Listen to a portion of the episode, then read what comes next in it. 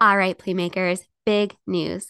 The 2023 version of my What's Working in the Indoor Play Industry Guide is here. To learn about exactly what is working best right now for real life, currently operating indoor playground owners, head to the show notes to download my fully updated free guide. That's right, even if you've downloaded one of my What's Working guides in the past, you will not want to miss this new version made specifically with what's trending and fresh for 2023 in mind. Head to the show notes for the direct link or go to michelecaruana.com slash what's working to get the guide in your inbox right now. If you're in the play and party business and you want to operate with more ease and joy, all while making the living you dreamed of, I created the Profitable Play podcast just for you. Join me, your host, Michele Caruana, for small but mighty tips Mondays, Wednesdays, and Fridays that will all add up to a big impact on your mindset, your business, and your bottom line. Stick with me to keep the passion and grow the profit in your play or party based business.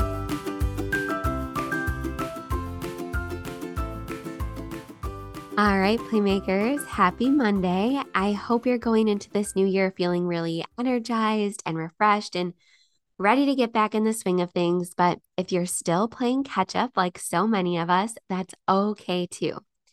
So, a couple weeks back on this podcast, you may have missed it, but I mentioned that I was going to start answering questions that I get really commonly in my Instagram DMs or on my YouTube channel or in my email inbox. And that's exactly what we're going to start doing today. So, if you have any questions or any topic that you want me to cover or anything like that, please feel free to send me an Instagram DM. My profile is linked in the show notes.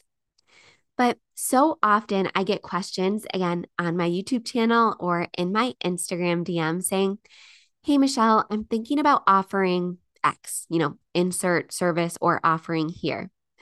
What would you charge for this? And the latest example of this was on my YouTube channel on my 2023 indoor playground business trends video. It's always one of my most popular every single year. I predict the trends that are coming in the indoor play industry. I'm going to link that video in the show notes again if you're still playing catch up. But shout out to Elizabeth for being the inspiration behind this episode. And before we get started, I just want to give a little disclaimer.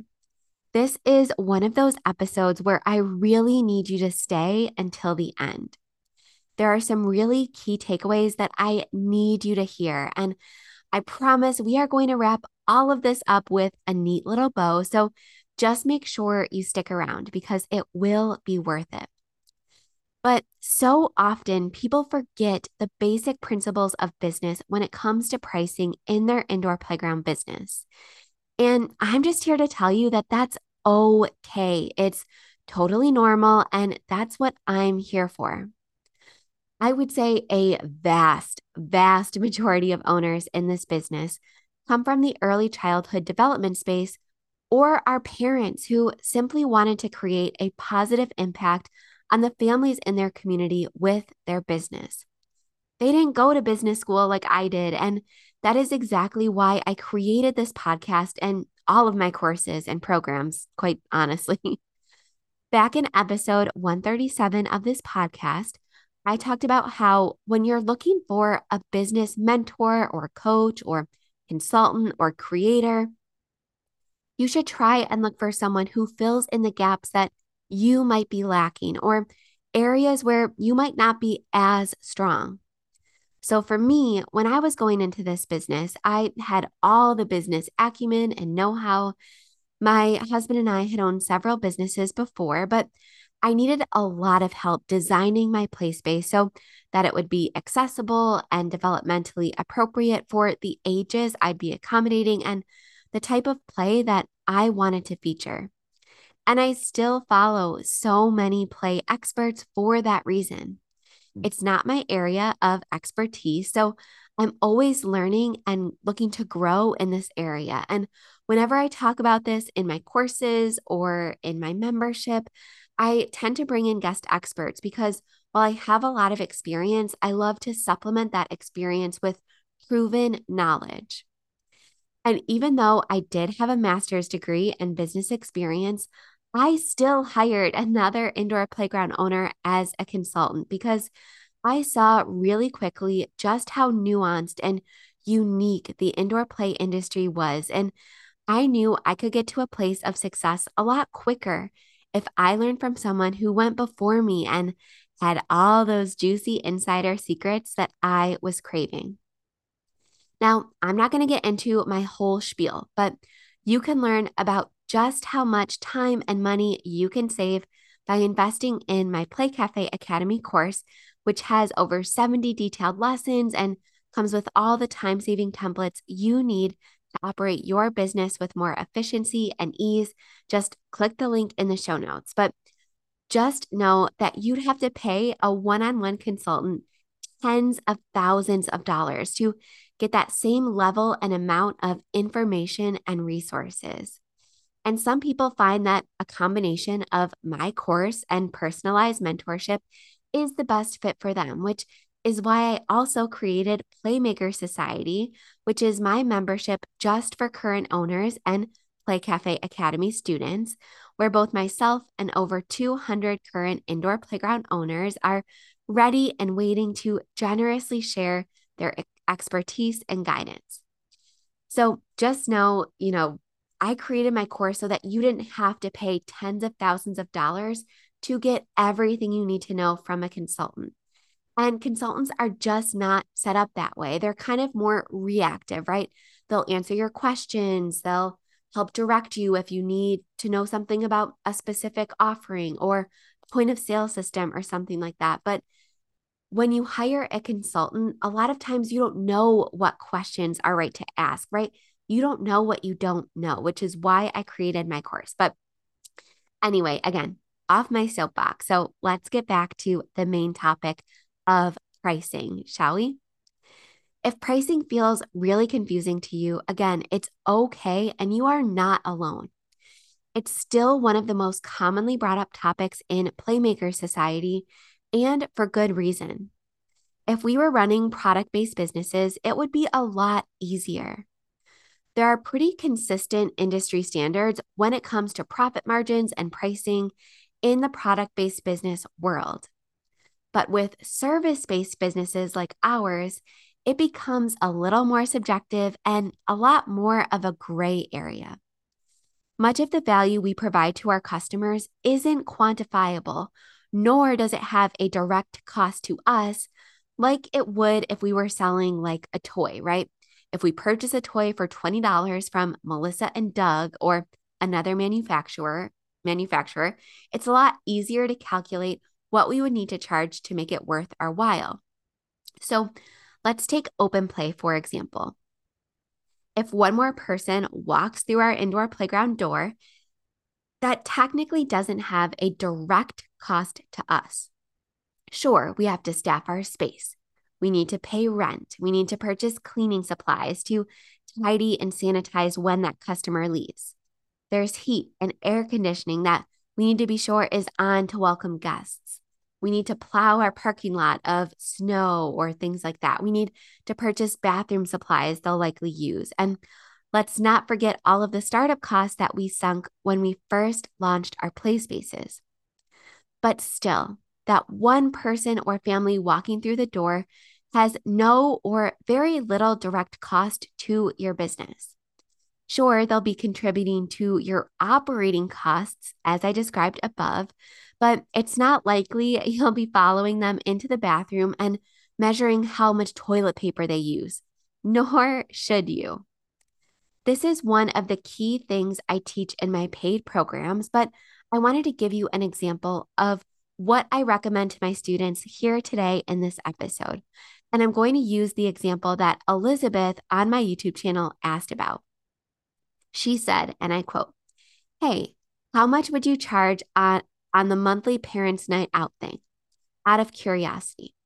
We have a play space here that does them now, and now and then for $45 per kid, but they don't have any monthly things. So I think she's just saying that they do it kind of on a one off basis and they don't do it like the second Tuesday or Friday of every month or something like that. Now, I first mentioned that we stopped doing kids' night out for so many reasons. And again, if you're a Playmaker Society member, if you know, you know. But since it does work for other spaces, I told her that we can reverse engineer the answer to her question. And again, we're going to do that here right now. So grab your pen and paper if you need to. I told her, your cost really depends first on your local wage rates. So in New York State, our minimum wage is super high, making our costs much higher. So I would never compare my pricing to a business like, for example, in Florida. But assuming a $14 an hour labor rate and two people working, again, just assuming, if they each work a four hour shift for a three hour drop off period, because most kids' night out type things are three hours and they have to set up. And of course, they have to clean up after all the kiddos leave. That's $112. Again, just taking 14 times eight. Now, food and crafts and activities will likely be around another $50 more or less, again, depending on the cost in your specific area. And that brings your total direct cost for this drop off service to be $162. A direct cost simply means that the bill or cost would not exist if you did not offer this service. It's not like rent, which is a bill you get regardless of whether or not you even welcome any customers or not, right? You don't have to pay for the pizza or for those hourly wages if you're not doing this kids drop off service. Now, I typically teach my students to work in a minimum 60% profit margin for all services like this. And the details, again, are in my paid program, but just know that in my almost eight years of experience in this industry, that's a pretty good profit margin number that accounts for contributing to operating costs, your owner's comp- compensation, recouping your startup costs, all that. Now, of course, this is assuming your operating costs are within a healthy range and that your owner's compensation expectations, that's a tongue twister, sorry, are realistic and on par with your revenue and the size of your business. But again, more on that in my paid program. I just couldn't possibly get through all of that here on this podcast or even in an audio format. But let's assume that your direct costs for the service are $162. Again, for labor, supplies, and food. So, if you can accept 12 kids safely, and again, this will depend on your local child to adult ratios and the kids' ages.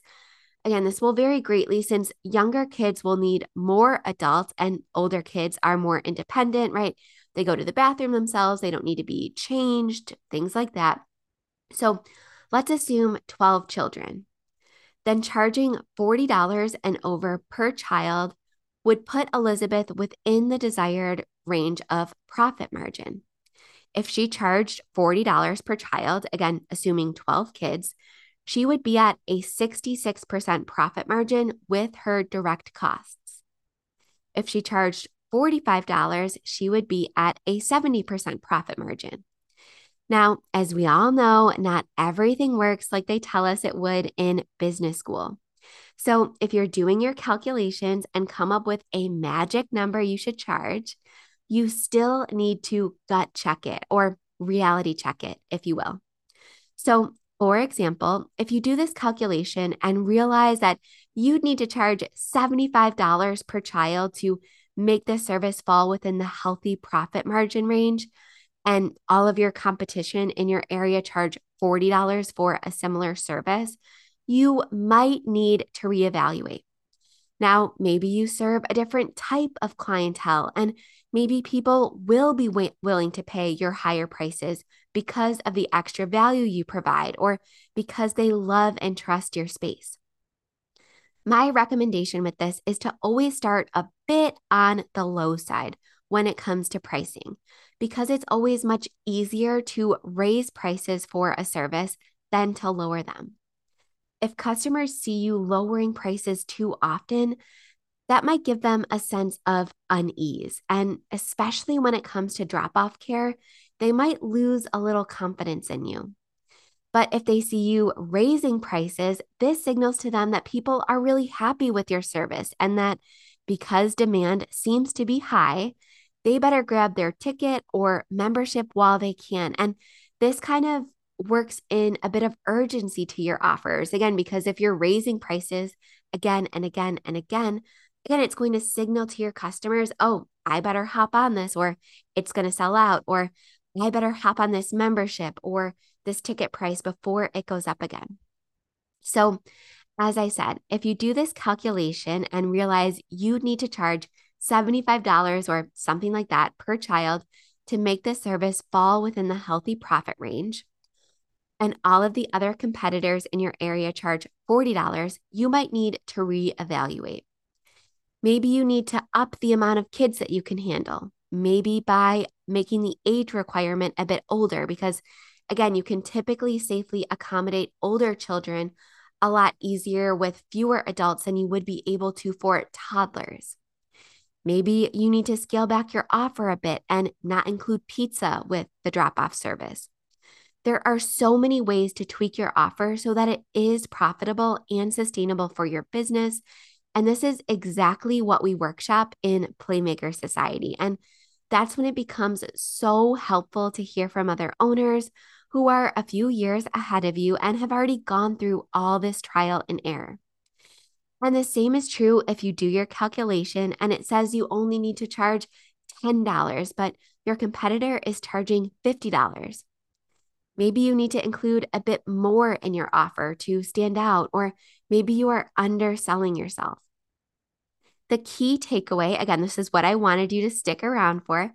The key takeaway I want you to get from this episode is that you should be pricing based on your own business numbers and the type of clients that you serve. Your own costs and desired profit margin should be what drive your pricing. It shouldn't be emotion or competition. If you price just based on competition, it's kind of like trying to shoot an arrow in the dark and expecting to hit a bullseye. You have no idea what is going on behind your competitors' closed doors. I know you already know this, but spoiler alert social media is fake. And let me tell you from experience and from the DMs I get all the time on Instagram.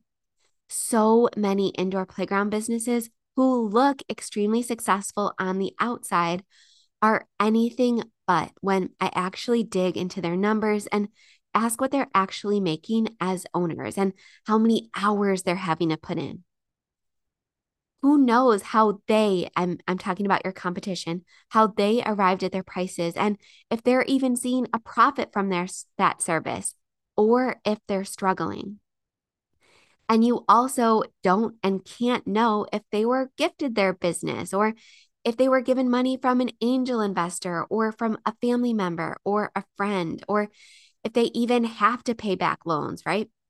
If they didn't have to contribute anything to their startup costs, their operating costs are going to be a lot different than if you had to take out a loan for their for your business and you don't know if they even see any take home income as an owner and you don't know if they need to maybe they have a trust fund or maybe they have somebody else that's paying for their lifestyle or their actual living expenses. And there's no shame in that if you're listening to this and that's you. The point here is that you just don't know what is truly going on with your competitors. And because of that, I don't want them to contribute too much or have too much weight on your prices. So, while it's a good idea, again, to gut check your prices against your competitors, do not let their prices or services dictate yours. If you serve a different ideal customer than them, maybe you should be priced much higher or much lower. And if you need a refresher about ideal customer avatars, go back to episode 139. It's a good one, and I will link it in the show notes as a little follow up listening after this episode. Again, the key here is you need to price your numbers based on your business needs. And you need to be able to justify your pricing through effective messaging and marketing if it's a little bit different from your competitors, which again, I talk all about on this podcast, in my courses, and on my YouTube channel. If you have a question about this or another topic or a question that you'd like me to cover, again, please feel free to send me a DM on Instagram and let me know if you found this helpful. I love your feedback so much. And as always, if you did find this helpful, the best way that you can show support for me or for the show is to leave a rating and review wherever you are listening.